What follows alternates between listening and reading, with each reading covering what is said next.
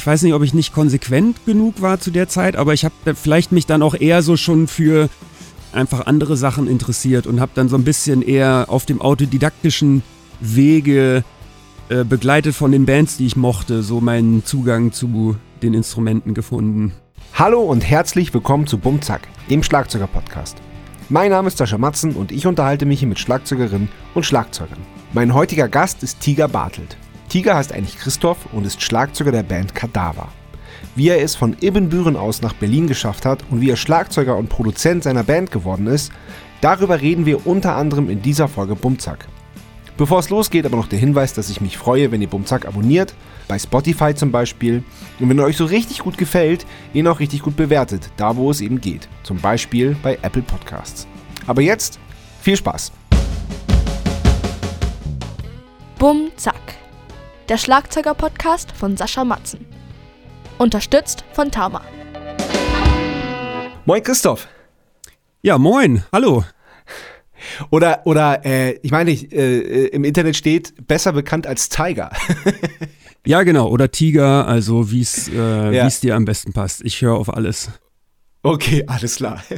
ja, cool. Ähm, wir waren ja mal Labelmates und ähm, an, an euch ist man ja sowieso nicht vorbeigekommen, so das Debüt Debüt und vor allem, vor allem äh, die, die zweite Platte dann. Dann habe ich euch live gesehen, ähm, zusammen mit, äh, mit Bluespilz in, in, in Wien war das. Und mhm. ähm, allerspätestens da war ich wirklich gefangen von, äh, von, von Kadaver, von, von deiner Band. Und ähm, ich weiß nicht, ihr, ihr, ihr saugt einen so ein und ihr nehmt dann ja auch so ein bisschen mit, so ein bisschen auch in eine andere Zeit, aber dann auch doch wieder nicht. Dann ist es ja doch auch irgendwie wieder modern und, äh, und, und total zeitgemäß. Ähm, wollte ich nur mal so vorwegschicken. Ich bin, äh, bin äh, großer äh, ja, Fan, weiß ich nicht, aber ich, ähm, doch, eigentlich schon. Ich bin echt Fan von, von deiner Band. ja, danke. Das, äh, das hört man gerne, das freut mich.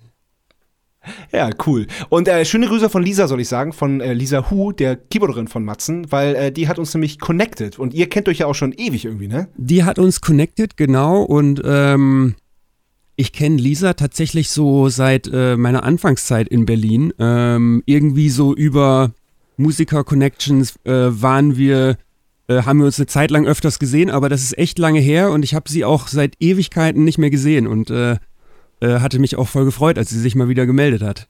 Ja, cool. Ja, super. Mhm. Ähm, du hast doch ihre erste Band auch aufgenommen, oder? Ähm, das mag sein, ja. Wir haben, äh, ja. wir haben auch mal zusammen aufgenommen. Äh, ich, ich müsste mich da jetzt echt mal, ich müsste mal ein bisschen grübeln, so. Ich komme da gerade gar nicht mehr drauf. Es ist echt, also es muss, ähm, es muss wahrscheinlich 12, 13 Jahre her sein oder so. Noch fast länger, würde ich schätzen. Also mhm. das muss wirklich ganz am Anfang gewesen sein. Ja, ja, ja. Ja, lustig. Weil sie ist ja jetzt schon, sie ist jetzt schon seit über zehn Jahren bei Matzen, tatsächlich. Wahnsinn. Ja, voll.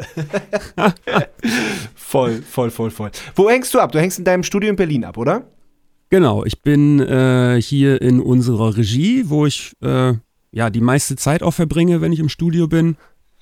Ähm, und äh, genau, manchmal, äh, also oft sind wir hier zusammen, manchmal bin ich hier auch alleine. Also ich gehe zum Schreiben gerne auch in die Regie oder was auch immer ich hier zu tun habe, findet meistens hier vorm Mischpult, vorm Computer statt. Und ja. äh, also ist tatsächlich auch der Ort, wo ich so, ja, komponiere, schreibe und so Sachen mache. Pro, pro, äh, hast du denn noch Zeit, viel zu produzieren? Also du, du produzierst ja äh, Kadaver auch mit, wie ich das verstanden habe, ne? Ja, genau. Also ich habe ähm, fünf von sechs Alben aufgenommen und ähm, eigentlich auch also die, den großen Anteil davon auch wirklich aufgenommen, gemischt und gemastert. Wow, ähm, krass. Wir sind jetzt so ein bisschen dazu übergegangen. Also ich finde es total super, das Mastering auch mal abzugeben. Ja, ähm, das verstehe ich. Aber also grundsätzlich äh, habe ich da immer ganz, ganz doll meine Finger im Spiel, wenn wir, wenn wir Aufnahmen machen. Das hat sich ja auch so von, von Anfang an irgendwie ähm, also es war Kadaver eigentlich für mich auch so eine, so eine äh, Experimentierwiese, mal so einen Sound auszuprobieren. Und das hat dann auch so ein bisschen, also wir wollten da alle das Gleiche zu der Zeit und wussten aber irgendwie gar nicht so genau. Und das hat sich dann so wirklich mit meinem Wunsch als, als Tontechniker sowas mal zu machen, hat sich gut damit gepaart, dass wir als Band auch, auch auf der Suche nach so einem Sound waren. Ja, geil. Ja, ey, it's a match, würde ich sagen. Das hat er dann voll, voll reingehauen, direkt.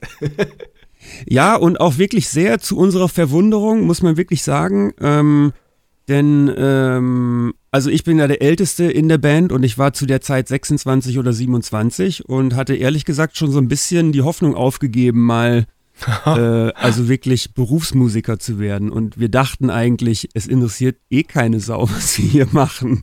Wir machen das nur, weil wir da jetzt Bock oh, drauf haben und weil es irgendwie ja. äh, unserer Gegenentwurf dazu ist, was, äh, was gerade Mainstream ist. Mhm. Ähm, und dann wurden wir eines Besseren belehrt. Okay, dazu kommen wir später aber auf jeden Fall noch. Ähm, aber äh, schaffst du es noch, andere Bands auch zu produzieren oder, oder nimmt Kadaver dich äh, komplett ein? Äh, in den letzten zehn Jahren hat mich die Band total eingenommen. Ähm, ich habe so hin und wieder mal äh, Sachen gemacht ähm, und musste mir da aber auch ganz schön was für freischaufeln. Meine Kapazitäten als Mensch sind ja auch begrenzt und das war wirklich so, ja. das war schon immer so hart am Limit und ich habe dann auch ähm, nach einer Weile gesagt, ich, also habe ich mir einfach gesagt, ich kann jetzt gerade nichts annehmen und, äh, und habe dann auch wirklich fast nichts gemacht, einige Jahre. Ähm, hab das aber auch vermisst und ähm, in den letzten Jahren äh, wieder ein bisschen mehr gemacht muss verstehen, wir haben äh, viele, viele Jahre wirklich über 100 Shows im Jahr gespielt und äh, mhm. sind jetzt so langsam an den Punkt gekommen, wo sich das so ein bisschen gesettelt hat, wo man ein bisschen weniger machen kann und so mit, äh, weiß ich nicht, 60, 70, 80 Shows im Jahr sieht das dann schon wieder ganz anders aus für mich als Tontechniker. Da habe ich dann schon zwei, dreimal im Jahr so zwei Wochen Luft äh, wo ich dann auch gerne mal wieder ein Projekt annehme. Und äh, ja. das habe ich tatsächlich in den letzten zwei, drei Jahren auch wieder gemacht und, äh, und auch ein paar coole Sachen aufgenommen und gemischt. Ja, cool, sehr cool. Schön zu hören. Die, ihr habt ja jetzt, jetzt gerade erst gespielt, ne? Ja, wir waren, ähm, wir waren jetzt das Wochenende unterwegs und haben eine Show in Essen gespielt und waren das erste Mal jetzt wieder im Ausland. Mhm. Ähm, auf dem Desertfest in Antwerpen, was äh, super Geil. war. So ein, ja, so ein schönes Szenefestival, wo Leute aus ganz Europa herkommen und ähm, Ach, viele, viele coole Bands gespielt haben. Und die, äh, die, äh, also der Laden, äh, das, das Tricks, wo das stattgefunden hat, der, der gibt das her, dass so eine große Bühne und zwei kleine da waren und dann noch so ein großes Foyer, wo die Bands ihren Merchandise verkauft haben und Geil alle waren ganz glücklich, mal wieder so herumlaufen zu dürfen, sich Bands anzugucken. Und das äh, war wirklich sehr schön, sowas mal cool. wieder machen zu können. Ja, voll gut zu hören, ey. Aber wir wollen hier äh, wie immer ganz vorne anfangen. Und zwar ähm, habe ich rausgefunden, du, du wurdest geboren, also bist zumindest aufgewachsen in Nordrhein-Westfalen und geboren musst du so um 1985 rum sein, wenn ich richtig gerechnet habe. Ja, sehr, sehr gut gerechnet, aber 1984 schon. Ah, alles klar. Okay, na, dann sind wir gar nicht so weit auseinander. Ich bin Baujahr 83.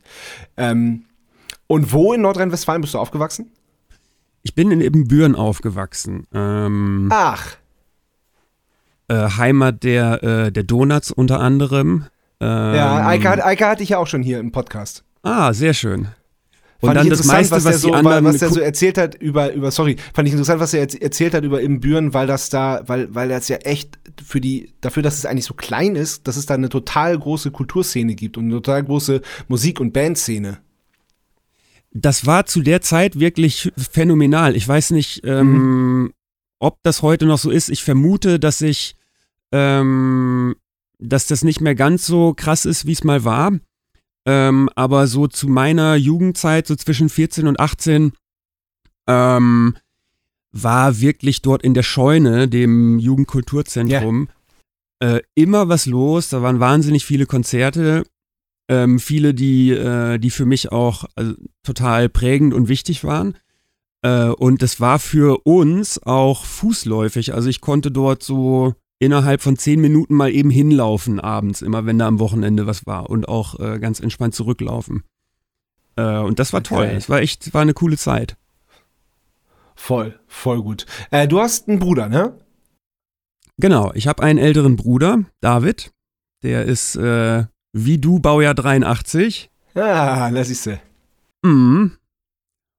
Und äh, der ist im Gegensatz zu mir äh, sehr äh, ein sehr hoch ausgebildeter Musiker. Also der hat wirklich Ach, seit, ich glaube, seinem achten Lebensjahr klassische Gitarre äh, Oh. gelernt und dann auch später studiert und den Abschluss gemacht. Krass.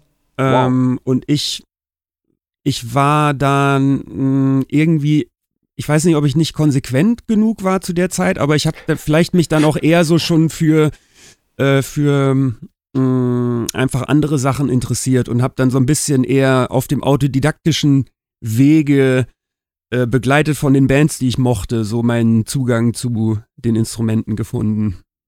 Okay, und hast du dann äh, mit deinem Bruder auch mal zusammen Musik gemacht oder, oder war das zu weit auseinander? So, dass er so die klassische Ausbildung und du eher so vom, vom Gefühl her, sag ich mal. Ähm, wir haben dann irgendwann auch mal was zusammen gemacht. Es war so ein bisschen äh, zu der Zeit, wo wir äh, jugendlich und, ähm, und pubertierend waren, konnten wir auch eine Weile mal nicht so gut miteinander.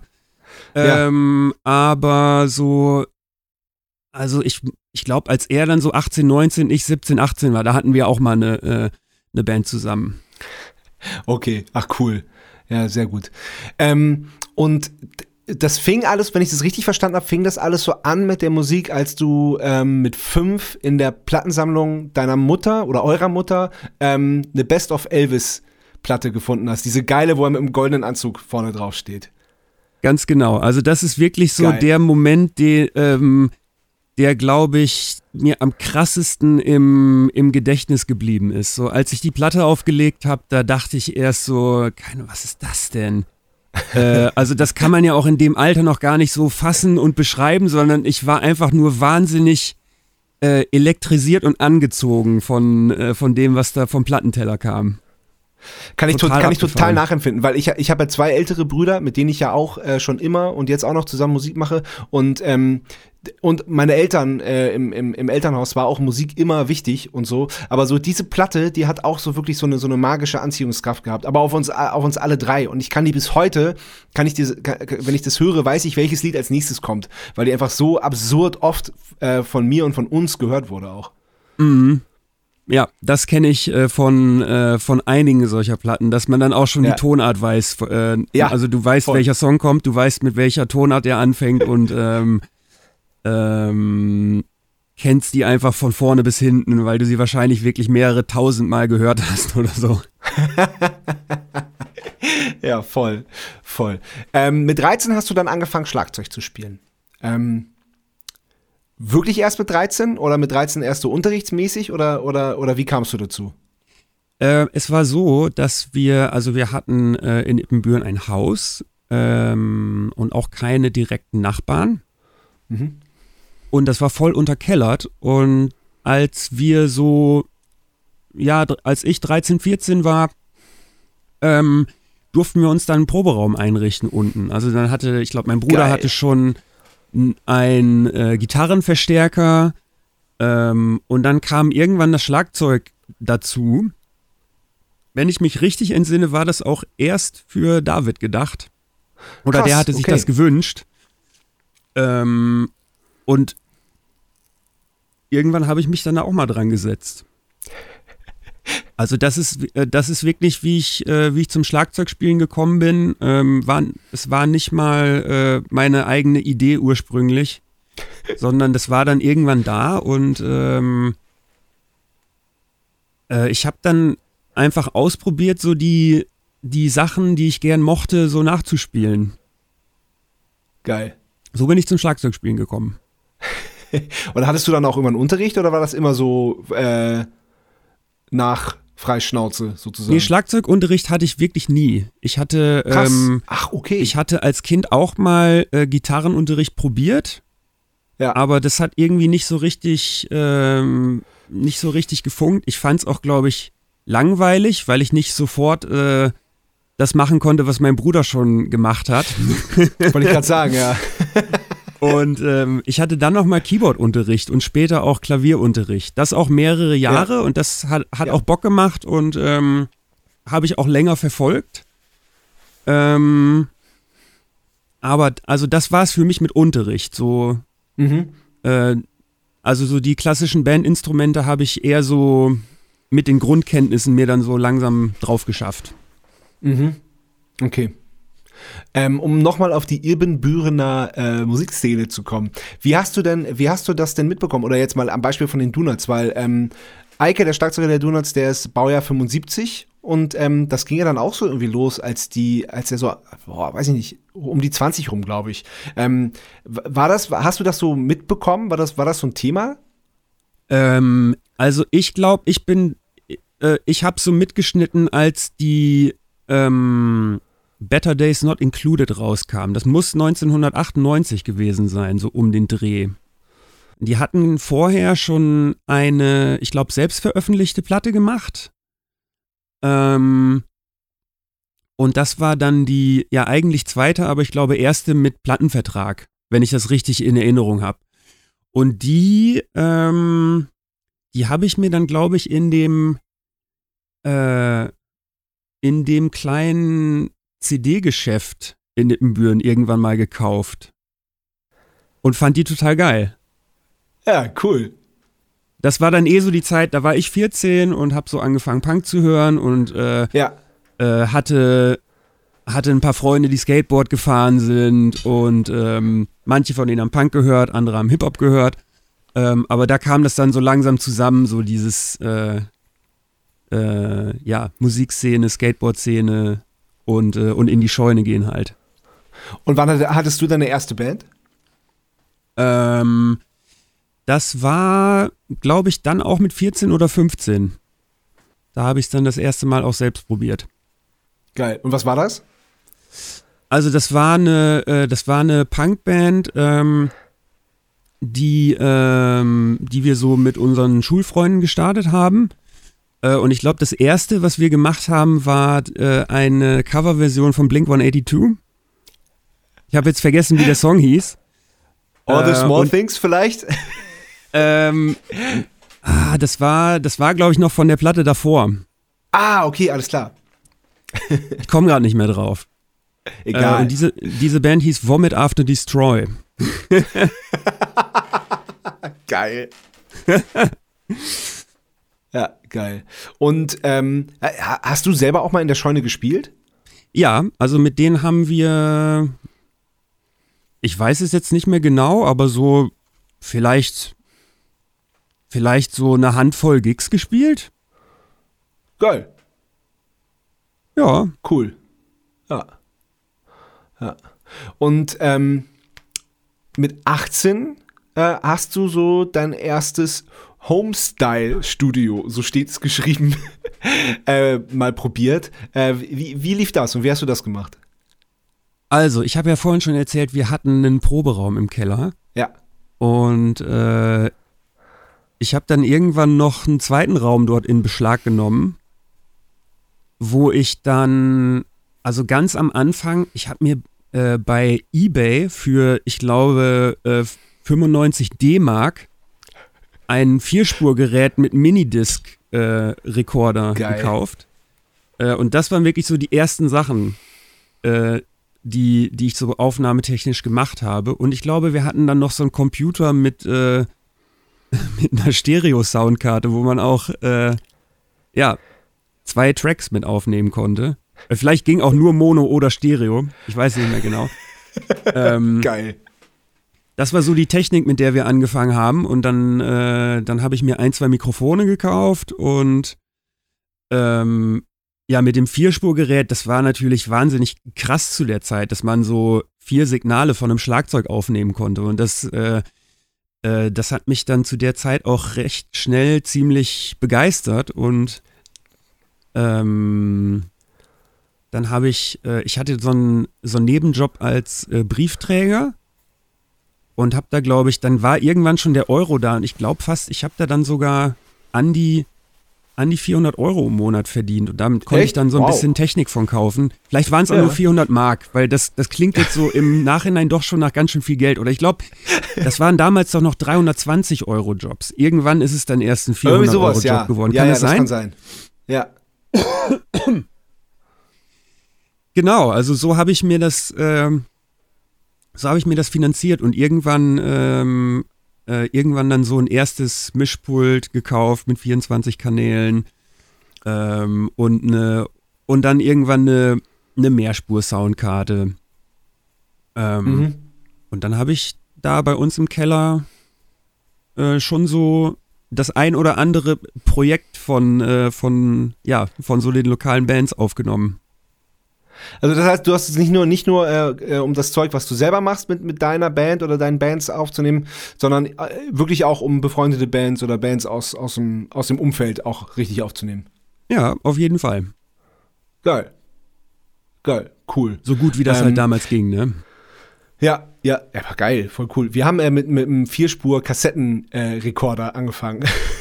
Geil. Und die Eigentlich Steigerung noch war viel geiler dass- als Minidisc, aber ja. Naja, Minidisc war dann, wir haben dann so ein 8-Spur-MD-Data-Teil gehabt. Das war dann schon, das war dann schon mega. Also acht Spuren, da, da sind wir schon durchgedreht. Stimmt, ja, habe ich auch schon mal gehört. Okay, mit 21 Jahren äh, bist du dann nach Berlin gegangen. Warum? Ähm, ich bin nach Berlin gegangen, weil ähm, ich mich eigentlich so zurück auf den Weg äh, äh, der Musik begeben wollte. Ich hatte nämlich zwischendurch äh, probiert, Jura zu studieren. Ach, krass, okay. Und das kam einfach noch so ein bisschen ähm, so aus dem Sicherheitsdenken, was man einfach mitbekommen hat zu der Zeit. So, das war ja schon so Common Sense, dass man studieren sollte und einen, einen ordentlichen Abschluss machen sollte. Und ähm, ich war, ich war zu der Zeit nicht äh, sicher genug oder überzeugt von mir oder meinem äh, Weg als Musiker, dass ich das dann einfach so gemacht hätte.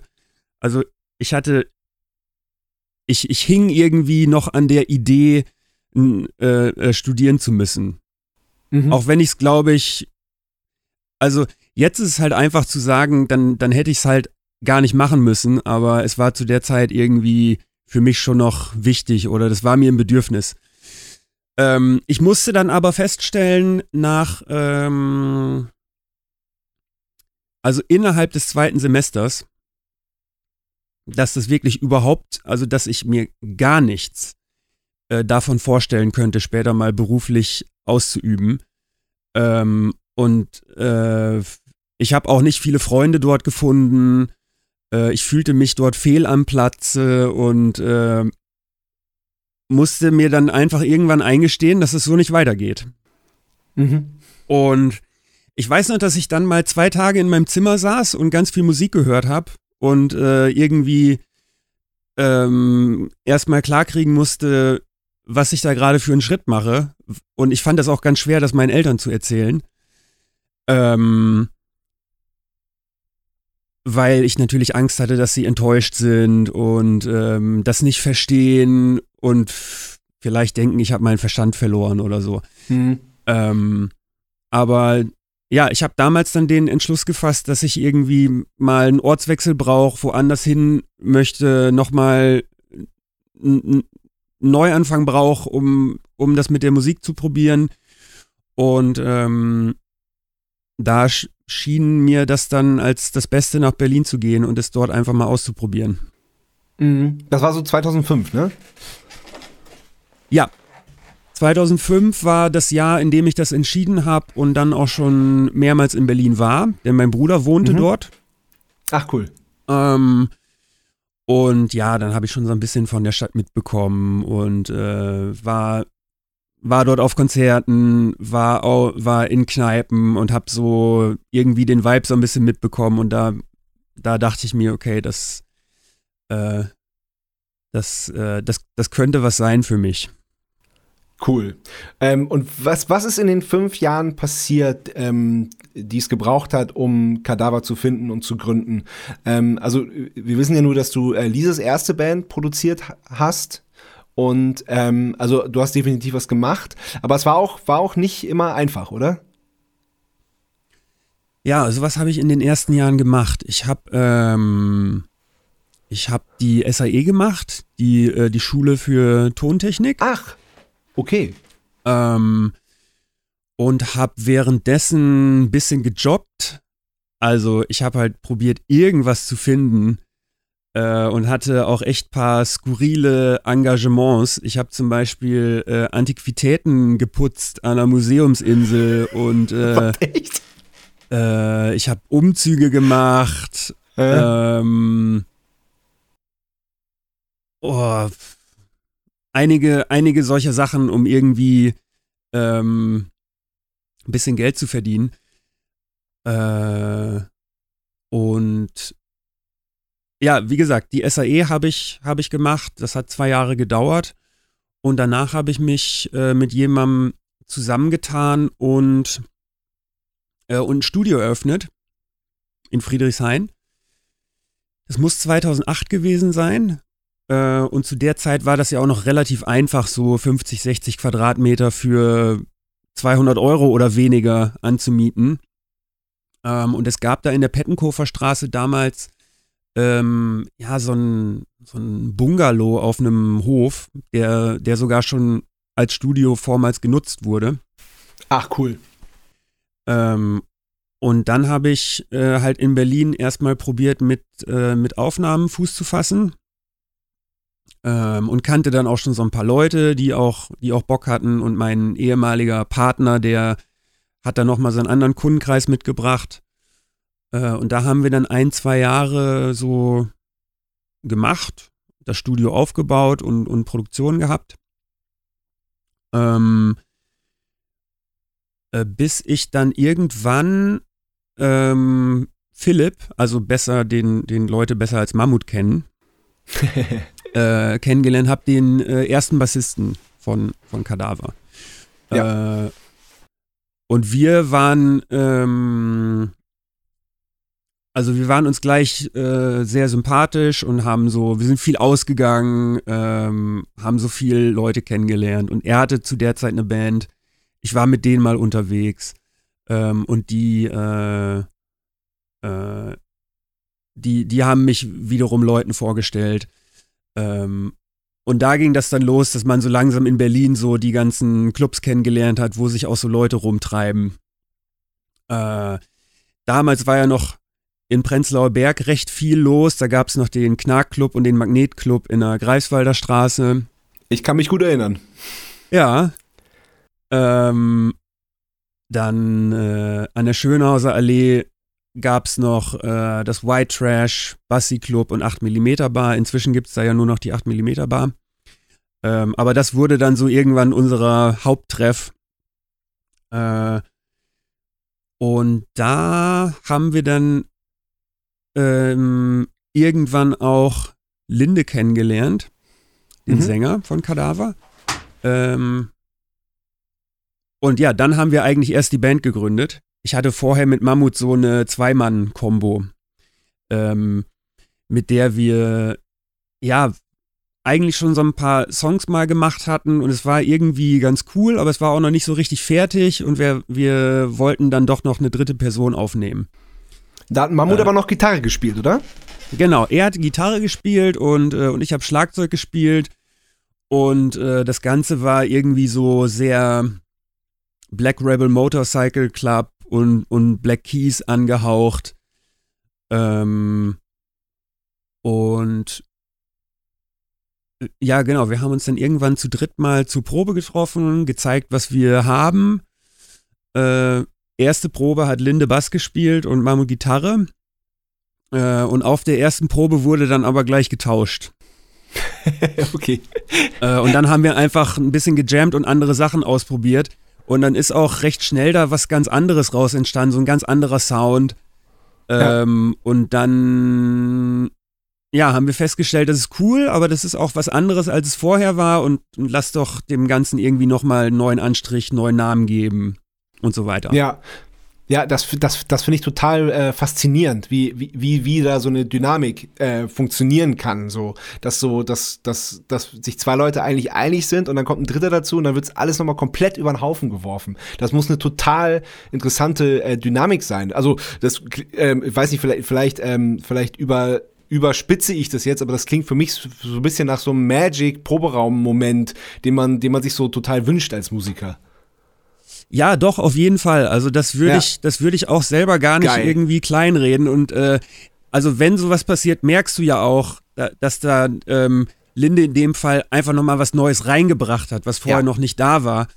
Ähm, wo irgendwie alle gleich gemerkt haben, wir wissen zwar gerade gar nicht, was das ist und, und, und analysieren das auch gerade gar nicht, aber das ist auf jeden Fall was, was wir jetzt mal wahrscheinlich längere Zeit weiterverfolgen werden und was gerade irgendwie kreativ was macht und, äh, und, und äh, wo wir Bock drauf haben. Okay, cool. Ähm, das hat aber nichts damit zu tun, dass Mammut irgendwann ausgestiegen ist, oder? Dass er so, dass er sich dass er irgendwie am Bass dann doch nicht zufrieden war und sich ur ursprünglich lieber an, an, der Gitarre wohler gefühlt hat oder irgendwie sowas. Nee, ganz im Gegenteil. Also der war ja okay. eigentlich von Haus okay. aus Bassist und das auch okay, immer mit voller klar. Überzeugung. Ähm, cool. Das hatte andere Gründe, dass wir auseinandergegangen sind. Ähm, wir haben uns dann irgendwann nicht mehr so gut verstanden und äh, oh, okay. Ähm, haben uns nach, also eigentlich ziemlich, äh, ziemlich schnell, nachdem wir die zweite Platte geschrieben hatten, äh, haben wir uns dann getrennt. Okay, ja. Ähm, kommen wir zur ersten Kategorie. Entweder oder. Entweder oder. Erste Frage, dann doch wie immer, Bier oder Wein? Bier. Bier? Mhm. Ja. Also ich trinke auch sehr gerne Rotwein, aber ich muss, ich muss dann doch einfach feststellen, meistens trinke ich Bier, wenn ich was trinken möchte. ja, ja ist, ist doch gut. Einsame Insel oder Innenstadt? Wenn ich auf mich selbst schaue, muss ich dann doch mir wahrscheinlich Innenstadt eingestehen. Einsame Insel klingt romantisch und ähm, das Fernweh danach ist ähm, oft vorhanden, gerade in letzter Zeit. Aber ähm, ich fühle mich wohl, wo ich lebe und bin auf jeden Fall auch überzeugter Innenstadtmensch. Aber ist so ein, so ein Studio, in dem man dann doch wirkt und arbeitet und wo man dann relativ viel Zeit ver verbringt, kann man da nicht so ein bisschen sagen, dass das so ein bisschen wie eine, wie eine selbstgeschaffene Insel in der, in der Innenstadt ist? Auf jeden Fall. Also das ist, ja. äh, das ist ein Refugium äh, und, äh, und ein Ort, an dem der, der Alltag verschwindet. Äh, ein Ort, an dem man sich wirklich nur mit äh, ganz, ganz bestimmten Sachen beschäftigt, damit Musik zu machen, Musik zu hören. Ähm, und man probiert natürlich, sich dort auch ein bisschen abzukapseln und nicht von all den Dingen erreichen zu lassen, die einen im kreativen Prozess auch stören. Also wenn ich im Studio bin, probiere ich auch nicht ständig auf mein Handy zu gucken oder meine E-Mails zu checken, weil ich finde es bemerkenswert, wie schnell man äh, an einem Tag, den man beginnt, so schon den Arbeitsspeicher voll hat, dass du dann auf einmal merkst, ja, ich werde jetzt auch heute, ich werde auch jetzt heute hier keine Mucke mehr machen, weil das nervt alles schon wieder viel zu viel. Jetzt habe ich mir schon wieder viel zu viele Sachen reingezogen, die ich dann auch irgendwie erledigen oder bearbeiten muss. Ähm, und äh, genau. Deswegen ist das gut, dass wenn man darauf achtet, äh, sich hier auch immer so ein bisschen disconnecten kann ähm, und sich in gemütlicher Atmosphäre ja. nur mit Musik zu beschäftigen. Ja, das ist ja, das ist ja, wie, wie du sagst, das ist ja, ist ja, äh, es geht ja gar nicht, ohne sich äh, zu disconnecten, um mal in diesem Denglisch zu bleiben. Aber ähm, weil, weil genau, man, man ist so schnell und so viel abgelenkt. Das ist, das ist ja, das ist ja Wahnsinn. Ja, auf jeden Fall. Ähm, also man braucht irgendwie, man braucht halt einen freien Geist dazu, ja. äh, wirklich kreativ zu sein und Musik zu machen. Also dieses viel beschriebene, äh, dass es einfach läuft und frei aus einem rauskommt, das gibt es ja und das ist auch wirklich das Allerbeste. Aber das, ähm, das macht deinen Körper oder das, das gibt deine Seele nicht raus, wenn, ähm, wenn du dir schon 10, 20 andere Sachen draufgeladen hast. Ja, voll, gebe ich dir total recht. Es, ich habe mal so eine Studie gelesen, dass ähm, wenn man, wenn man, wenn man gerade mit dem Kopf in der Arbeit ist, so mag, das jetzt so der Job sein, den man macht, oder ist es ja auch kreative Arbeit. Also ich, ich, ich sträube mich immer ein bisschen vor, das Arbeit zu nennen, aber ist ja nun mal so. Ähm, es ist ja nun mal ein Prozess. Ähm, wenn man dann aufs Smartphone guckt und noch schlimmer in die sozialen Medien, dass man das dann irgendwie für eine, für eine Viertelstunde komplett mit dem Kopf rausholt, dass man dann einfach voll rausgeschmissen ist. Und das, das kann ich total nachvollziehen und total verstehen. Mhm. Ja. Äh, und ich, ich weiß nicht, ob das, äh, ob das was ist, was so Menschen mitbekommen, die uns folgen. Ähm, wenn wir im Studio sind, dann ist es bei, auf unserem Social Media meist recht ruhig, weil wir dann mhm. auch, äh, weil wir dann halt nicht jeden Tag zehn Updates geben. Hier, wir haben gerade einen Gitarrenpart geschrieben oder so. Oh Gott, ja. also das, das, äh, ähm, also auf, ich glaube, auf den Gedanken kämen wir gar nicht, ähm, aber es wäre auch, es, es wäre auch total äh, kontraproduktiv für uns. Ja, total. Und ihr, ihr seid jetzt auch nicht die Band, die dann irgendwie, äh, die dann irgendwie jeden Tag noch ein neues TikTok-Video raushauen und irgendwie auf Instagram irgendwie noch. nee, bisher noch nicht. Also es mehren sich zwar die Stimmen äh, von außerhalb, die sagen, äh, ihr müsst das auch machen, aber ich, äh, äh, ich wehre mich noch dagegen. Also, also wenn ihr so lustige Tanzvideos macht auf TikTok, das wäre schon ein bisschen. ja, also keine Ahnung. Eben Büren oder Berlin? Äh, Berlin. Ja, ist äh, in deinem Fall absolut nachvollziehen, muss man auch gar nicht viel mehr sagen, oder? Ist irgendwie so ein bisschen selbsterklärend. Also ich wohne hier mittlerweile seit, lass mich mal rechnen, ähm, fast 16 Jahren, also bald die Hälfte meines Lebens. Ähm, und ich bin ja meistens Weihnachten mal kurz in Berlin. Äh, Entschuldigung, Weihnachten mal kurz bei äh, meinen Eltern äh, in Ippenbüren. Äh, aber ich habe meine eigene Familie in Berlin. Wir fühlen uns hier zu Hause. Unsere Kinder sind in Berlin geboren und ähm, mittlerweile ist das eine klare Nummer. Ja, voll gut. Currywurst oder Döner? Ähm, Currywurst. Denn Currywurst gibt es äh, mittlerweile auch in vegan. Ähm, und äh, also, ja, ich habe früher auch echt gern Döner gegessen. Also ist aus der äh, aus meiner äh, Fleischesserzeit wirklich ganz harte Decision, weil beides echt äh, mir immer gut gefallen hat. Äh, wahrscheinlich aus heute raus so als äh, äh, jetzt Vegetarier oder so, sogar seit kurzem, ähm, also ich habe gerade vegan Testphase mhm. äh, und bisher läuft es ganz gut. Wie lange? Äh, etwas über einen Monat. Okay, weil ich bin seit seit Anfang 2020 im veganen Game. Und gibt's da, was mich wundert, gibt's in Berlin noch keine keine fancy veganen äh, Dönerläden? Ich meine, das ist doch eigentlich total logisch. Also ich weiß, dass es mittlerweile auch äh, äh, äh, Döner-Alternativen abgepackt im Supermarkt gibt. Ich habe allerdings noch ja. nicht den. Äh, es gibt doch in Leipzig den Wöhner zum Beispiel. Den äh, Wöhner? also vegan Döner, deswegen Wöhner. Ach so. Den gibt es auch schon relativ oh lang. Oh ähm, oh Gott. Aber in also ich würde meinen, es müsste sowas in Berlin geben, aber ich, ja, äh, ich, ich habe davon auch. noch nicht gehört. Ich denke auch. Okay, okay. Es gibt ja sogar schon so äh, Schokoladendöner. Das ist dann so ein riesen Schokoladenspieß, wo dann so Schokolade abgeschnitten wird. Einfach damit man irgendwas Drehendes abschneidet. Ja, ja. genau. Ja, aber ich bin, ähm, ich gebe dir recht, ich bin auch nicht, äh, nicht Fan von diesen abgepackten veganen äh, Fleischersatzsachen, die dann da irgendwie äh, in Plastik Meter hoch im Supermarkt gestapelt sind es ist manchmal ganz schön, dass man sowas haben kann, ähm, mhm. weil das einfach, ähm, also weil es ja irgendwie den Gewohnheiten entspricht, weil das ein Ersatz dafür ist, was man, ja. äh, was man früher mal hatte.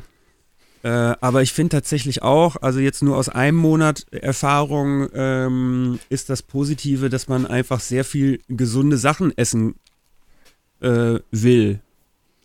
Genau. Ähm, durch, den, durch den Verzicht so ein bisschen und ähm, äh, und, und das ist mir positiv aufgefallen und das äh, mag auch der Grund sein, warum ich das dann weitermachen werde.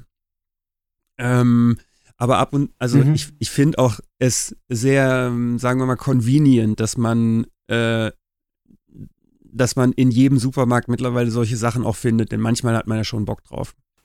Natürlich, ja, ab, absolut. Und ich habe auch so ein, ich muss auch alles ausprobieren. Also immer so, wenn ich hatte das ganz krass mit Schokoriegeln früher, ähm, dass ich so, wenn sobald es einen neuen Schokoriegel gab, ich musste den äh, probieren zumindest. Und so ein bisschen ist es mit diesen ganzen veganen Sachen auch. Also bei bei vielen kann man jetzt schon so abschätzen, ah, welche Firma ist das? Okay, ja, kenne ich schon so oder so ähnlich, aber so, so viele Sachen, die dann so neu kommen, und das sind ja im Moment einfach viele, ähm, muss ich dann zumindest doch schon einmal probieren. Mm, ja, und ich, ich verstehe das jetzt auch viel besser. Also ich habe ähm, mhm. manchmal früher so ein bisschen drüber gelächelt oder, oder äh, sagen wir mal, ich, ich, ich konnte das nicht so richtig nachvollziehen, wie ähm, krass meine veganen Freunde Sachen gefeiert haben, so weil sie äh, ähm, weil sie was Neues rausgefunden haben, was es jetzt gibt. Äh, und ja. ähm, also ich merke doch jetzt auch bei mir, dass, äh, dass die Freude über äh, über solche Sachen sehr groß ist, ähm, ähm, wenn es beispielsweise jetzt auf einmal veganen Thunfisch gibt. mhm. Ja, ja, ja, ja, ja. Ja, ja. Und ey, bei, bei mir war das, war das so das letzte Mal bei veganem Magnum. Salty Karamell. Boah, da, da bin ich durchgedreht. das kann ich mir vorstellen. ja. Ja, das ist schon, ähm, das ist schon echt eine, äh, eine krasse Wissenschaft, ne? Ja, voll, voll. Ja, ja. Und aber es ist gar nicht so schwer, oder? Sich vegan zu ernähren, weil es aber, ja, da muss man ja auch so viel verzichten und was isst du denn dann? Und das geht ja alles gar nicht. Aber es ist ja eh, es ist ja eh sau viel vegan. So und, und vor allem so frische Sachen, irgendwie, was wächst äh, draußen, das ist ja eh alles vegan. Und ich, also ich, ich finde es gar nicht so schwer. Ja, also finde ich auch überhaupt nicht. Das, was schwer ist, im Kopf einmal die Entscheidung klar zu kriegen, ich mache das jetzt ja. Ähm, und so diese, äh, die, ähm, diese Angst zu überwinden, dass einem was fehlen wird. Ähm, ich habe überhaupt nicht das Gefühl, dass mir, dass meinem Körper was fehlt und ähm, ich habe auch keine äh, Cravings, äh, dass ich jetzt denke, ich muss äh, unbedingt jetzt aber doch noch mal, äh, was weiß ich, ich muss jetzt doch Käse essen oder ich muss Fleisch essen, ja. was weiß ich. Ja. Ähm, ja. Das, das, das ist die größte Angst, die ich dabei hatte oder was mich äh, lange Zeit dann doch davon äh, abgehalten hat, das zu tun. Aber äh, als ich einmal in meinem Kopf gesagt habe, ich will es jetzt ausprobieren und ich mache es jetzt, ähm, war, war es so, als, äh, als wäre es schon immer so gewesen. Hm. Ja, cool. Cool, cool. Ähm, die Ärzte oder die Totenhosen? Boah. Schwer. Schwer aus dem Grund, weil ich ähm, von beiden nie äh, ein krasser Fan war. Ähm, es gibt aber von beiden Bands Songs, die ich mag. Ähm, und ich, ich, ich habe da keine Präferenz, ehrlich gesagt. Okay. Ja, es kann, kann ich wunderbar mitleben. Äh, Beatles oder Stones? Ich hätte immer Beatles gesagt, weil ich da wirklich, ähm, also wie ich mich mit den Beatles beschäftigt habe, äh, ähm, das, das, also vielleicht habe ich mal, ähm, der Tatsache, dass ich keinen Universitätsabschluss habe, habe ich mit äh, äh, Beatles kompensiert.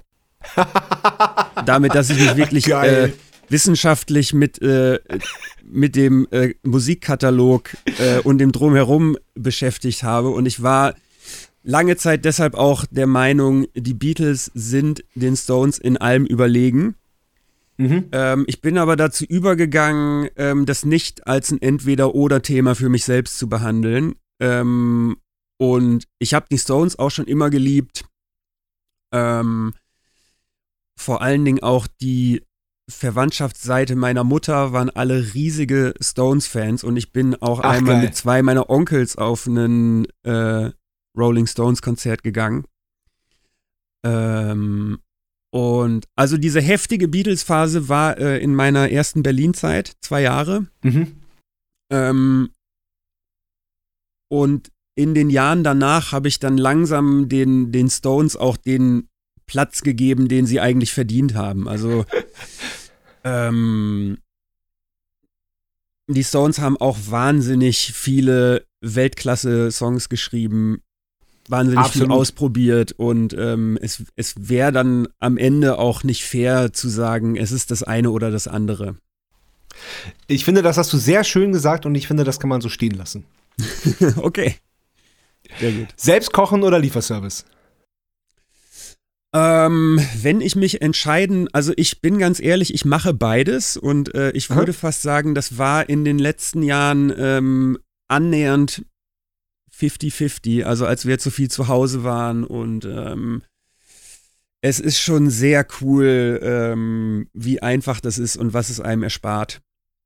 Aber ich koche auch sehr gerne. Ähm, Mhm. Und wir kochen auch viel zu Hause.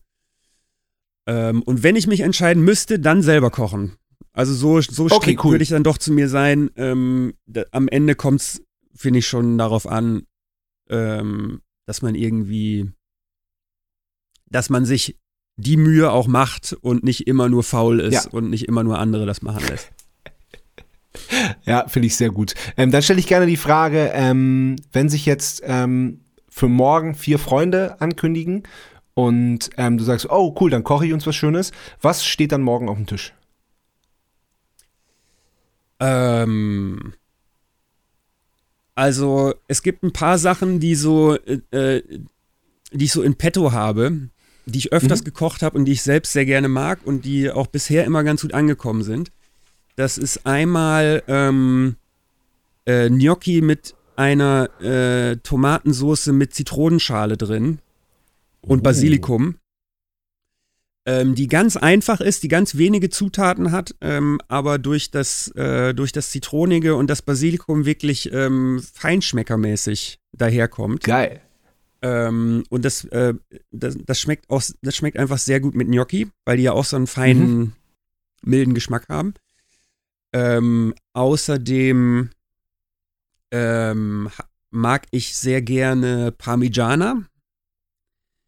Also äh, geschichtet entweder Zucchini oder, äh, oder Aubergine, ähm, die dann erstmal entwässert, äh, äh, entwässert und gesalzen werden und dann frittiert äh, und dann wird geschichtet. Ähm, da habe ich jetzt die vegane äh, Version noch nicht probiert, aber normalerweise würde man ähm, äh, äh, würde man Aubergine, Tomatensauce, Mozzarella, Basilikum und, äh, und Parmesankäse und Pecorino-Käse schichten ein paar Mal. Und dann hat man so eine, so eine vegetarische Lasagne. Geil. Das sind so die ersten zwei Sachen, die ich, äh, an die ich denken würde, ähm, weil die sind in der Vergangenheit immer gut angekommen. Ja, klingt, klingt beides fantastisch. Also Italienisch auf jeden Fall ist so ähm, Voll. Bin ähm, ich voll bei dir. mein Ding.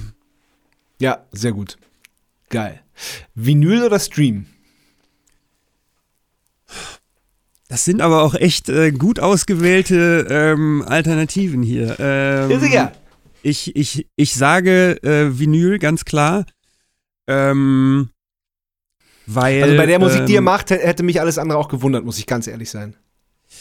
Ich, ich werde zu dir auch ganz ehrlich sein. Ich, äh, ich streame gerne und viel, ähm, Ja.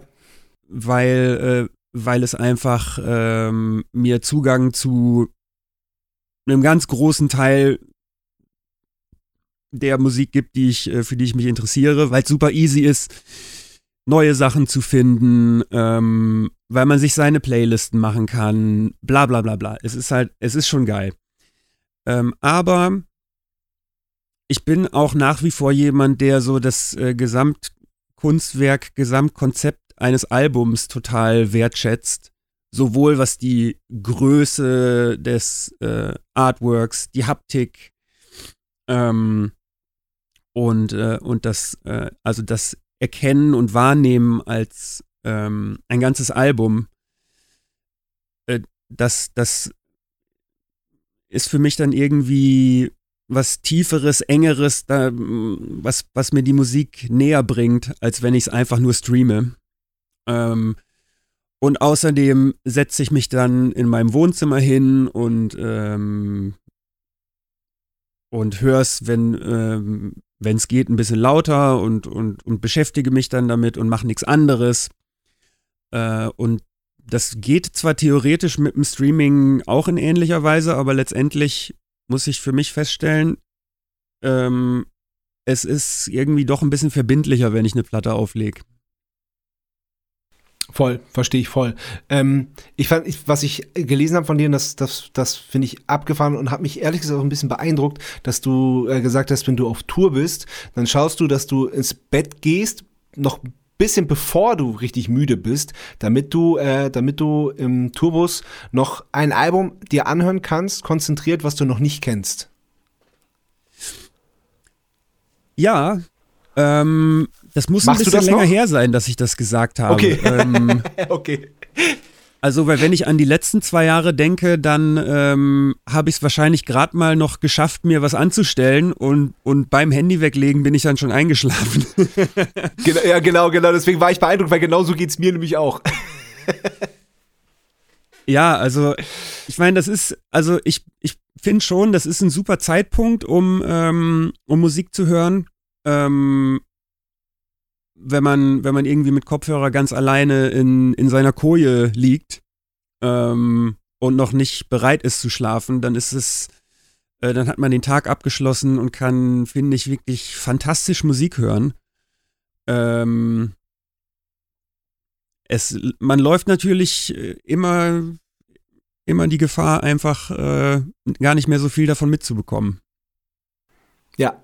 Und ja, das, das, äh, das äh, das passiert mir doch häufiger. Okay, also äh, können wir festhalten, ähm, Stream ist super, um neue Musik kennenzulernen, um auf Tour Musik zu hören, wie auch immer, aber äh, liebhabermäßig und Musik, die man äh, auch, weil es geht ja da auch, auch, also für mich auch immer darum, so Bands zu unterstützen, so Bands, die ich wirklich mag und Musik, die ich wirklich mag, ist für mich einfach klar, kaufe ich mir auf Vinyl. Und auch wenn, auch wenn die Vinyl dann ähm, äh, einen Monat oder manchmal auch ein halbes Jahr noch original verpackt äh, im Plattenregal steht, sie steht da zumindest und irgendwann wird sie auch gehört.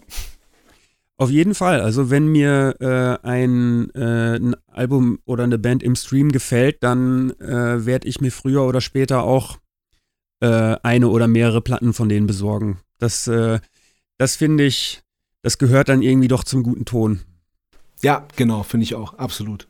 Da sind wir uns einig. Okay, Meer oder Berge? Meer. Ähm, also, ich habe gerade nachgedacht, warum. Ähm, mhm. Und der Grund ist, glaube ich, schon, wenn ich äh, also ich bin nicht äh, äh, zwischen Bergen aufgewachsen. Und ähm, also für mich war äh, in Urlaub fahren und, äh, und, und, und Freizeit haben immer äh, aus meiner Herkunftsfamilie und auch jetzt für uns äh, hatte immer so den Gedanken, dass man ans Meer fährt. Cool. Hast du ein Lieblingsmeer? Ja, das Mittelmeer. Legt ja deine kulinarische Vollliebe auch schon nah. Ja, das hängt damit zusammen. Also, hm, ähm, denke ich mir. Wir waren, äh, als ich noch ein Kind war, oft in Spanien äh, und sind da auch immer mit dem Auto hingefahren. Ja, wir auch. ewig lang, ne? Voll krass. Es ist ein ewig langer Trip und, ähm, ja. und es war auch nervig als, äh, als Kinder, aber es war auch irgendwie schön. Und, ja, ähm, fand ich auch. Ähm, ich glaube, ich habe davon so ein bisschen das mitgenommen, dass ich das auch mag, so lange, lange Reisen zu unternehmen. Ja, mir macht's auch nichts. Heutzutage ähm, kommt für mich auch noch dazu, dass ich das mag, Abstand zu gewinnen. Also es ist für mich was anderes, mich in den Flieger zu setzen und in Urlaub zu fahren. Mhm. Ähm, das mache ich nicht so gerne, weil ich nehme lieber auch irgendwie ein bisschen mehr Sachen mit äh, und habe lieber ein vollgepacktes Auto. Und ich entferne mich auch lieber äh, langsam und ganz, ähm, äh, also mit der eigenen Fahr, äh, ähm, äh, Arbeit, ich weiß nicht, wie ich sagen soll. Also indem ich am Steuersitz mich von, äh, äh, von dem, von unserem Heimatsort zu entfernen, da beginnt für mich der Urlaub schon. Da kann ich dann, da kann ich besser Abstand gewinnen. Sonst, wenn ich fliege, mhm. dann muss ich ja erstmal ankommen, ein, zwei Tage. Das checke ich dann gar nicht. Ja, ja, genau. Und vor allen Dingen, wenn du fliegst, dann hast du so diesen, manchmal ja über Monate, so diesen, diesen Datum und auch diese Uhrzeit, wann du da sein musst. Und das, das engt einen schon ein, finde ich. Und dann, dann, da kann man auch nur ganz wenige Sachen mitnehmen. Das ist dann auch nochmal irgendwie, engt einen auch irgendwie ein. Und dann, äh, und dann finde ich auch diese Prozedur am Flughafen so ätzend.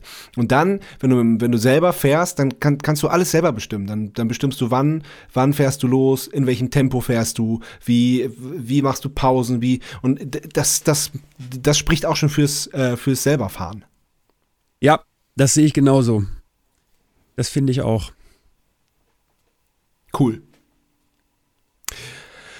Okay, wir sind jetzt 2010 in Berlin. Ihr habt euch zu dritt im Proberaum getroffen, ähm, alles nochmal über den Haufen geworfen, was ihr euch zu zweit so, äh, so, so überlegt hattet. Und ähm, wie, wie, wie ging es dann weiter? Wie, wie habt ihr euch so richtig als Band gefunden und ähm, wie kam es zur ersten Platte? Also in unserem Gründungsjahr 2010 mh, mm, haben wir, glaube ich, erstmal so, ja, das sehr genossen, dass wir, äh, dass wir eine Formation hatten. Ähm, wir haben, äh, wir haben das total genossen zu proben, zu jammen, Sachen auszuprobieren. Ähm, letztendlich waren wir aber, glaube ich, auch einfach sau viel äh, unterwegs nachts und, äh, und haben zusammen gefeiert und äh, ja, das Leben genossen. Äh, und hatten dadurch auch einfach super viel Input und so einfach viel schöne Zeit. Ähm, äh, äh, sind auf super viele Leute getroffen. Wir haben, wir haben halt auch nachts im, sind ja super oft auch so als Gruppe einfach unterwegs gewesen und äh, unser Ruf eilte uns dann schon voraus, obwohl wir noch überhaupt keine Songs veröffentlicht hatten. äh, Geil. Und das haben wir dann irgendwie so eine Weile so betrieben und hatten wahrscheinlich unsere, unsere drei, vier, fünf Songs.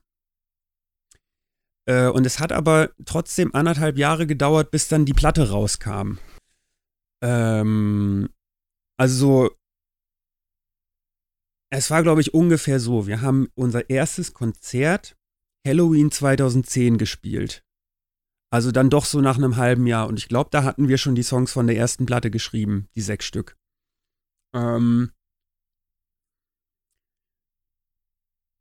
und dann hat es aber noch mal ein Jahr gedauert, bis wir die aufgenommen haben. Wir haben erstmal nur zwei Demo-Songs aufgenommen ähm, auch nur mit dem Computer, ohne Bandmaschine und haben dann festgestellt, das ist es irgendwie noch nicht. Wir mussten diese Demo-CD machen, weil so ein paar Promoter schon mal gefragt hatten. Ähm, die wollten halt irgendwas hören. Dafür haben wir die eigentlich gemacht. Äh, und wir haben dann diese Demo-CD auch an Leute verteilt. Also wir hatten dann immer so ein paar auf Tasche. Mit zwei Songs die, drauf. Ja. Ja, cool. Ähm, und alle, die so ein bisschen verdächtig aussahen, die äh, lange Haare hatten oder was weiß ich, Lederjacke, ähm, Cowboy Boots, was weiß ich, äh, den haben wir dann immer mal so eine CD zugesteckt. Und äh, wie gesagt, es hat so, so ein bisschen, also wir hatten da erstmal so nicht so richtig Stress und ähm, haben dann, also erst im Winter 2011 äh, die Platte richtig aufgenommen. Und ich hatte mir im Zuge dessen äh, eine 16-Spur-Bandmaschine besorgt. Geil. Von der ich mir erhoffte, dass das dann ähm, endlich auch diesen Sound bringen würde, nachdem wir so gesucht hatten. Und ich habe mich natürlich wahnsinnig viel damit beschäftigt, so wie ja, wie man das hinbekommt, dass es alt klingt, was man für Mikros benutzt, so, äh, wie man die Schlagzeugsounds hinbekommt. Also es macht ja einen großen Teil davon aus, auch. Äh, Klar. Ähm, und es war zum Glück dann auch so, dass, dass es irgendwie genau das gemacht hat, was wir gehofft hatten, dass es macht mit der Bandmaschine. Ähm, und äh, dann haben wir im März 2012 die Platte rausgebracht mit diesen Aufnahmen. Die erste. Ähm, was heißt, wir haben die rausgebracht? Ähm, ihr hattet schon ein Label, oder? wir hatten ein Label und zwar äh, ist unsere erste Platte bei This Charming Man Records rausgekommen. Genau.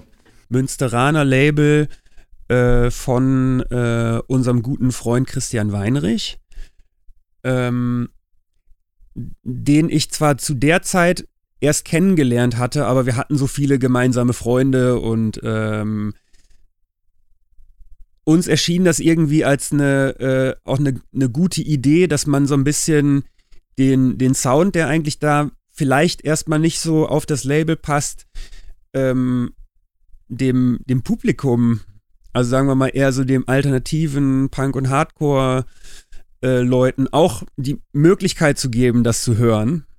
Mhm. Äh, und ich glaube, das fand Christian ganz gut zu der Zeit, das fanden wir ganz gut. Ähm, aber letztendlich waren wir da auch, ich habe es vorher schon mal erzählt, da waren wir immer noch der Meinung, dass es eigentlich kein Schwein interessiert, was wir da machen. Mhm.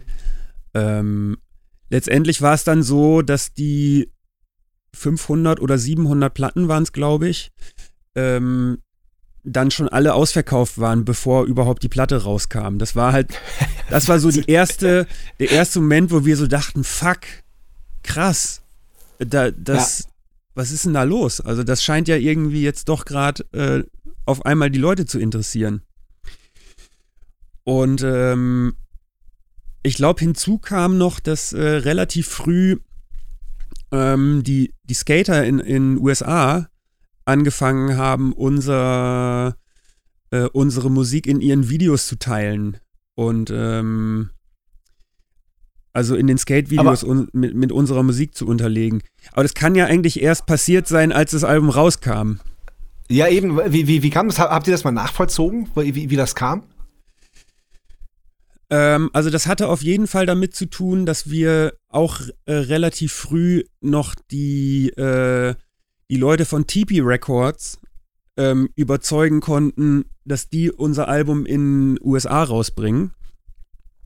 Ähm, und Tipi ist auf jeden Fall ja ein legendäres Label, die, äh, die halt viele coole Platten rausgebracht haben. Unter anderem auch, ich weiß nicht, ob die Graveyard was sagt.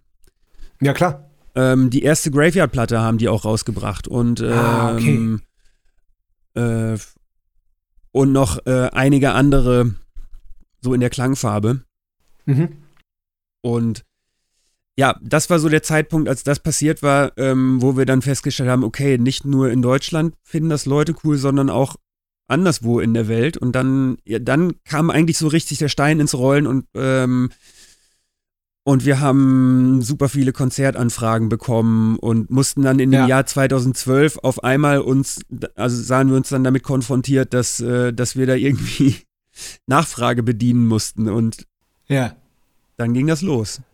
Ja, aber wie krass, oder? Aber wie gut, dass ihr euch die Zeit genommen habt, dass ihr dann nicht nur, äh, als ihr die Möglichkeit hattest, ähm, was aufzunehmen, dass ihr nicht, dass ihr nicht gesagt habt, so komm, wir nehmen jetzt alles auf, äh, was wir haben, nur allein was, weil wir es können, sondern dass ihr euch die Zeit äh, genommen habt und äh, euer Ruf euch quasi vorausgeeilt habt und ihr erst dann die Songs aufgenommen habt, als ihr oder du dann auch den richtigen Weg gefunden habt. Also das, das, das klingt, als ob ihr da sehr viel richtig gemacht habt. Also ja, würde ich im Nachhinein auch so sagen. Ähm, und äh, hey, ich kann das, ich kann das echt schwer äh, so, ich, ich steck da dann auch zu tief drin. So, es, es war sicherlich irgendwie, es war Glück mit im Spiel. Ähm, ähm, sicherlich haben wir den richtigen Zeitpunkt auch erwischt weil diese, also die Welle vom Retro-Rock, die hatte sich ja angedeutet. Es gab ja Wolfmother schon 2006, 2008. Es gab so Bands wie Jet, die dann mal so einen, einen krassen Hit hatten. Ähm, äh, und es hat ja zwischendurch auch immer Bands gegeben, auch schon vorher, die so Referenzen aus den 70ern hatten. Ähm, aber wir waren letztendlich 2012 dann wirklich am Anfang dieser riesigen Welle des Retro-Rocks. Ähm, und ja, haben wahrscheinlich dieses, äh, dieses ganze Unterfangen einfach am richtigen Zeitpunkt gestartet. Ja, würde ich auch auf jeden Fall sagen. Ja, ja, sehr cool. Ähm, wie seid ihr dann bei Nuclear Blast gelandet? die haben sich dann recht schnell gemeldet. Also, ähm, wir wussten ja da auch schon, also Nuclear Blast hatte Graveyard und Witchcraft unter Vertrag genommen äh, und äh, zudem noch die, die Band Orchid aus San Francisco, die, äh, die auch ein ziemlich, äh, ein, zwei ziemlich coole Platten dort rausgebracht haben. Äh, und wir hatten auch ehrlich gesagt schon damit gerechnet, so. Also wir haben zwar eher gescherzt, ähm, die melden sich ja dann bestimmt auch demnächst bei uns. äh, und es ist dann tatsächlich passiert. Äh, da, das war dann auch so, oh krass. Wir haben, es war ja eher so als Scherz gedacht, ne? Dass, äh, ja. Äh, äh, als wir so, als wir so sagten, dass sie sich vielleicht auch bald melden. Aber dann ist es wirklich passiert und ähm, wir waren da auch echt so ein bisschen verhalten am Anfang. Mhm. Also der Andy Siri, ähm, der ja auch über die Jahre echt ein guter Freund von uns geworden ist, hat dann irgendwann mal geschrieben und hat gesagt, ob wir telefonieren können. Und als wir das erste Mal telefoniert haben, war, war ich halt, also wenn ich mich richtig erinnere, habe ich ihm halt irgendwie so probiert, probiert zu spiegeln, ey, ich finde das mega geil. Ähm, wir wissen aber gerade echt nicht, ob wir da Bock drauf haben. ähm, weil uns das weil, irgendwie. Aber, aber, aber, aber warum? Weil es zu offensichtlich war oder wie? Oder nee, also wir, wir waren uns halt nicht sicher, ob das zu schnell geht oder ob wir überhaupt eine okay. ähm, ja, äh, okay. ne große Plattenfirma haben wollen. Ähm, aber wir, wir waren dann auch schon so. Also das, das, das war irgendwie, das war eine ernsthafte Anfrage und wir haben uns dann auch so ernsthaft damit beschäftigt, dass wir halt so gesagt haben, okay, was kann uns das bringen? äh, was kann dabei schiefgehen und so als kleine Band, ähm, die so, ja, auch natürlich davon profitiert, dass eine Szene um einen rum ist und man sich gegenseitig unterstützt. Da ist ja so diese, diese Angst manchmal groß, dass man das dann verliert, mhm. ähm, wenn man zu, äh, zu einem größeren Label geht. Ähm, wir haben uns, glaube ich, dann aber, also wir waren uns sicher genug, äh, dass uns dass uns sowieso keiner reinreden kann, weil wir wissen, was wir wollen und ähm, weil wir alles in der Hand hatten. Linda hat immer die Grafik gemacht, ich habe immer den, den, den Sound und die Aufnahmen gemacht. Und so dachten wir dann, glaube ich, es, es kann eigentlich nicht großartig was schiefgehen, wenn wir, mhm. wenn wir das weiter so machen, wie wir es gemacht haben. Und dann sind wir zu Nuclear Blast gegangen. ja, cool. Und, und wann, also ich meine, äh, du meinst mit den, mit den Skatern in Amerika und so, aber wann, wann ging das los, dass ihr dachtet so oder dass ihr gemerkt habt, so, ach krass, es gibt ja nicht nur irgendwie so in Berlin oder in Deutschland Leute, die das interessiert, sondern ähm, das geht echt auch international so los und so. Ähm, du meinst gerade, ihr habt jetzt seit längerem mal wieder im Ausland gespielt, aber ähm, das ist ja schon noch abgegangen dann recht bald, oder? Ja, also es ist es, es war wirklich mit dem Release vom ersten Album hat sich das dann so überschlagen. Ja. Äh, also es hat sich damals ja noch alles über Facebook verbreitet und wir waren damals auch ähm, total ähm, totale Verfechter davon, wie cool Facebook ist, weil es ähm, weil es uns zu der Zeit echt viel gebracht hat und weil wir dort auch Klar. gewachsen sind und äh, unsere Inhalte geteilt wurden. Und Facebook war ja damals auch noch so was irgendwie, also so im europäischen Kontext und dann später auch im amerikanischen Kontext ver verbunden zu bleiben mit Leuten, die man mal getroffen hat und so die Möglichkeit zu haben, deren Updates zu sehen, ja. ähm, hat zu der Zeit auf jeden Fall dazu beigetragen, dass die, dass die Szenen einfach so ein bisschen übergreifender wurden und, und jeder Mensch auf der Welt potenziell mit Internetanschluss ähm, die Gelegenheit dazu gehabt hat, so Sachen auszuchecken. Man war nicht mehr darauf angewiesen, ähm, Lieferketten von, äh, von Plattenfirmen äh, äh, bis, in, bis in sein Land zu haben. Äh, oder irgendwie, was weiß ich, von einem Kumpel ein Tape aufgenommen zu bekommen. Das, das hat das alles schon irgendwie nochmal krass globalisiert, die, äh, die Musikszene. Ja, Davon haben wir profitiert, äh, speziell dann 2012 und in den darauffolgenden Jahren. Ähm, und äh, ich habe jetzt, während ich das erzählt habe, so ein bisschen vergessen, was die Frage war, aber Ich glaube, es, es, es, ging so ein bisschen darum, wie das, wie das sich dann auch äh, äh, äh international, wie das angekommen genau. ist. Ne?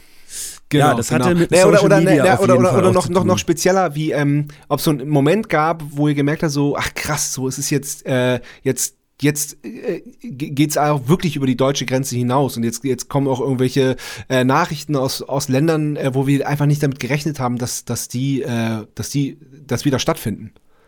Ja, also das ging das ging in den ersten Jahren immer so weiter, so dass äh, wir waren 2013 dann das erste Mal in den USA ähm, was, was an sich schon eine total, äh, ein total krasses Unternehmen war und was äh, uns als Band auch irgendwie ähm, ja nochmal auf eine andere Art und Weise gezeigt hat, dass wir, äh, dass wir halt überall hingehen können damit. Äh, Aber da gab es doch irgendwie Visa-Probleme, oder? Bei eurem, ähm, bei eurem ersten USA-Besuch? Bei unserem ersten USA-Besuch ähm, hatten wir ähm, nicht auf dem Schirm gehabt, äh, was das für ein langwieriger Prozess war und ähm, es gab dort auch Missverständnisse zwischen äh, uns und den involvierten Personen, okay. ähm, wer da die Verantwortlichkeit hatte, um es mal ganz äh, äh, ganz äh, neutral zu sagen. ähm, okay.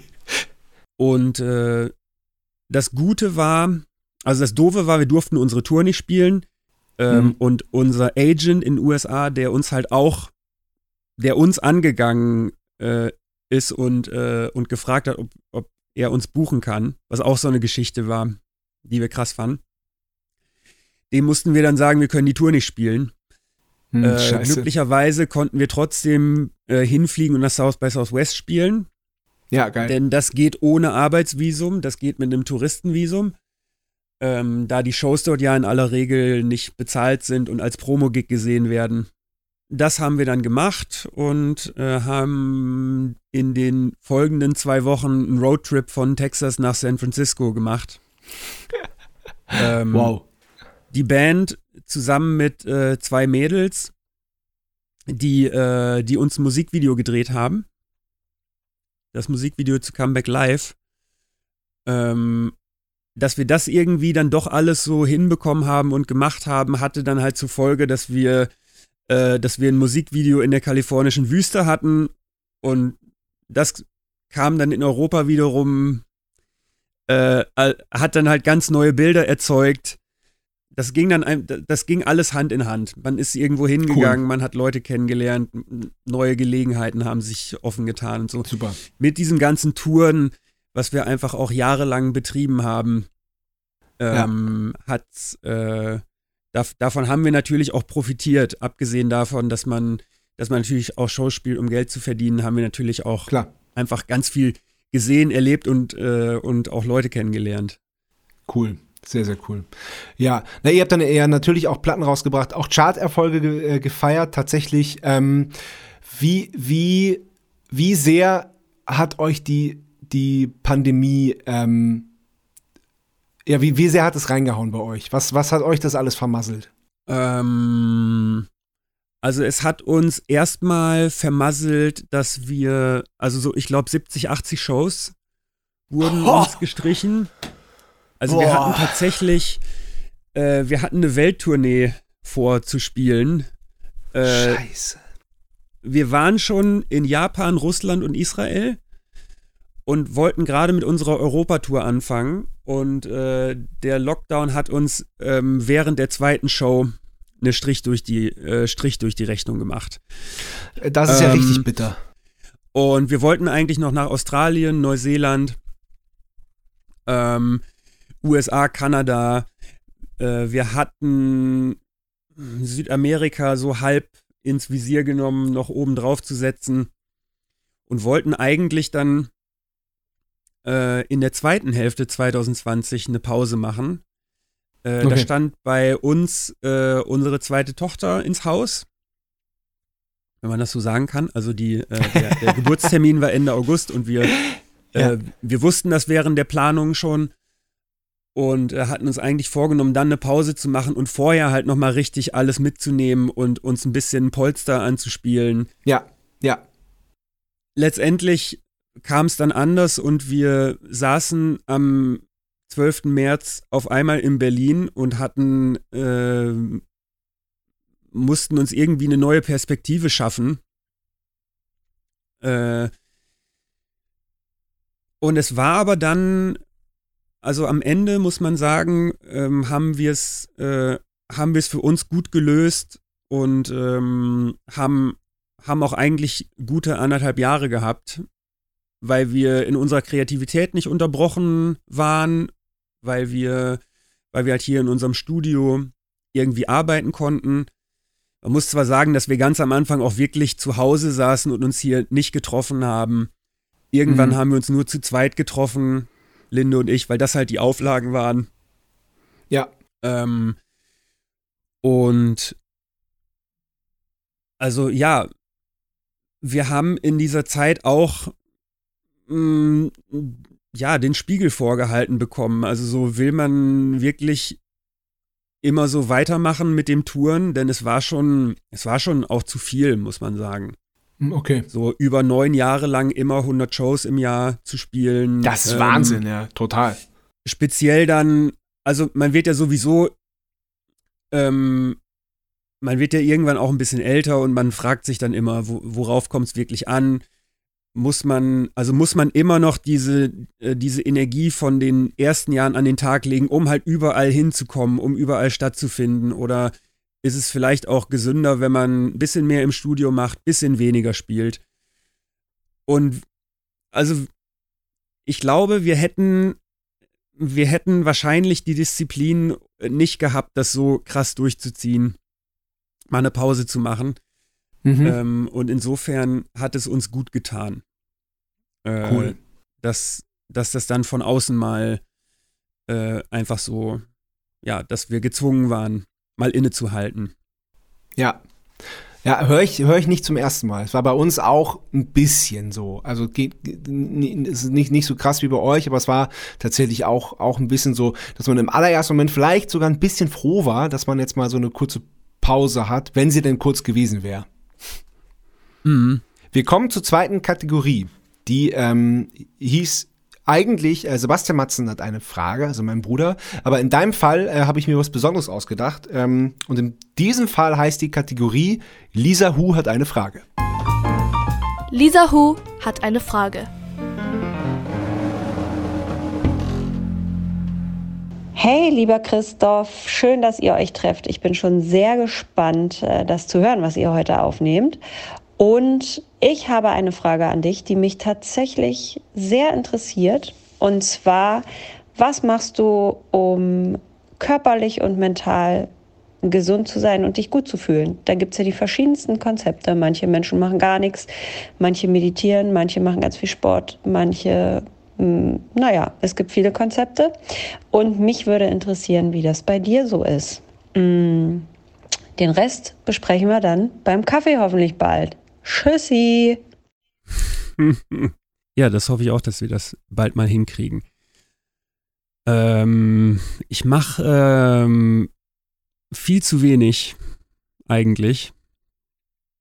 Ähm, bin natürlich durch mein durch mein energetisches Schlagzeugspielen ist so ein, so, ein, so, ein, gewisses Maß an Sport auch einfach schon abgedeckt. Ähm, Wollte ich gerade sagen. Aber ich, also gerade in, in, in den letzten anderthalb Jahren habe ich überhaupt keinen Sport gemacht. Und es nervt mich auch. Äh, also ich merke, dass ich das eigentlich brauche. Ähm, und ich habe das bisher noch nicht geschafft, da irgendwie wieder den Startpunkt zu finden. Eigentlich fahre ich sehr gern Fahrrad. Ähm, und ich gehe auch äh, hoffentlich bald wieder ins Gym. Äh, also da habe ich nach, die, nach der Schließung tatsächlich es noch nicht wieder hingeschafft. Ähm, obwohl ich wahrscheinlich am Ende irgendwie, irgendwie die Zeit schon gehabt hätte. Das ist, das ist halt einfach so ein mentales Ding. Da muss ich mich jetzt mal bald zu aufraffen. Aber ich sag mal, das, das perfekte ähm, in der perfekten Idee von mir äh, gehe ich Fahrrad fahren und ins Gym, um mich fit zu halten. Ähm, und äh, ernähre mich ausschließlich gesund äh, und äh, trinke nur sehr selten Alkohol. Aber die, ähm, die vegane Ernährung, die spielt da ja auch so ein bisschen schon mit rein, oder? Ich meine, vegan heißt nicht gleich gesund. Man kann auch irgendwie Tütenchips und, äh, und Bier die ganze Zeit äh, konsumieren und lebt trotzdem äh, vegan. Ähm, aber ich, ich finde, dass das, das, das, das, das spielt da schon mit rein. Also es ist, es ist äh, leichter, sich vegan gesund zu ernähren. Ja, auf jeden Fall. Und es hat tatsächlich ähm, äh, verspäteterweise auch dazu geführt, dass ich endlich meinen äh, Urlaubsspeck wieder runter habe. also ich war ja, ich, ich kam äh, Mitte Juli aus, äh, äh, aus Sardinien wieder und hatte, ähm, ich glaube wirklich 93 Kilo auf der Waage und das ist eigentlich 10 Kilo mehr, als ich normal wiege. Also ich bin ja sehr schlank. Krass. Auch wenn ich groß ja. bin. Ähm, ja. Und ich habe das einfach nicht, ich habe es nicht hinbekommen, äh, äh, da, äh, mit, da so richtig dran zu sein. Äh, und das hat jetzt aber, das hat die, äh, das hat die Ernährung tatsächlich geschafft. Ähm, aber ja, ich, ich, ich sollte wieder mit dem Sport anfangen, weil ich weiß einfach, dass mir das super gut tut, dass das ähm, ausgleichende Wirkung auf, äh auf den Geist hat, dass ich mich dann einfach wohlfühle und gute Laune habe. Äh, letztendlich halten uns zu Hause ja die Kinder auch auf Trab und äh, sorgen für äh, manchmal schlechte, aber meistens auch sehr viel gute Laune. ähm, und äh, es ist,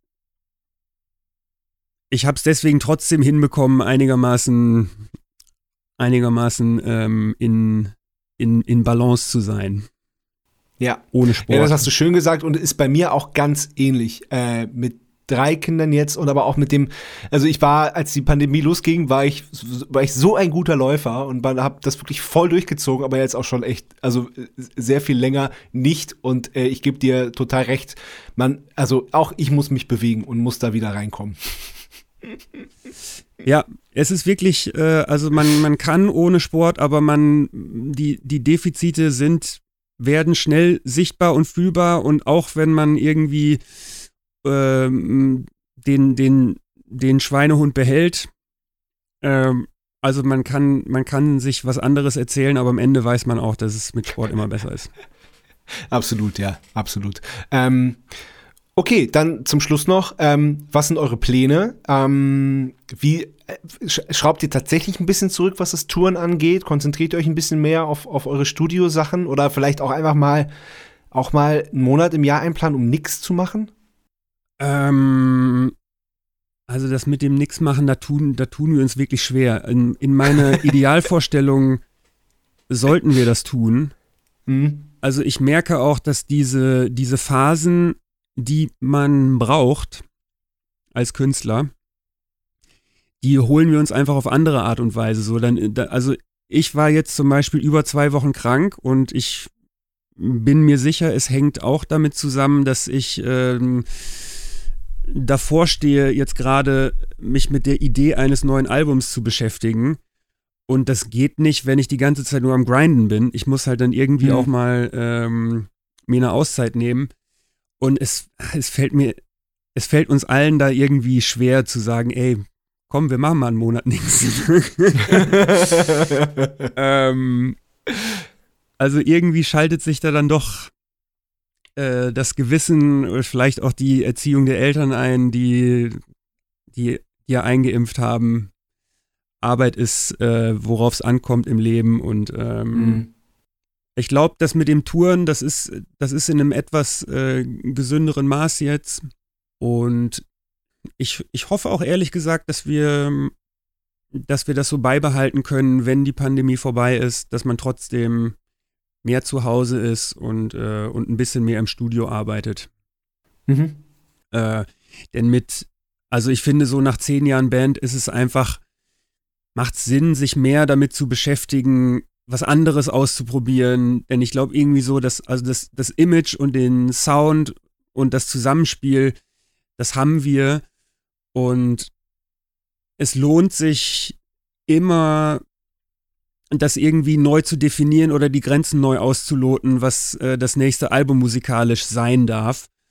Äh, und da man dann natürlich am Anfang selber überhaupt nicht weiß, wohin die Reise geht, ähm, würde ich mir wünschen, dass wir in Zukunft da einfach mehr experimentieren, ähm, mehr, äh, mehr Sachen reinlassen in den, in den Prozess, als wir das bisher gemacht haben und die, äh, äh, die Grenzen nicht vorher definieren, sondern äh, die eher einrennen und am Ende gucken, was dabei rauskommt.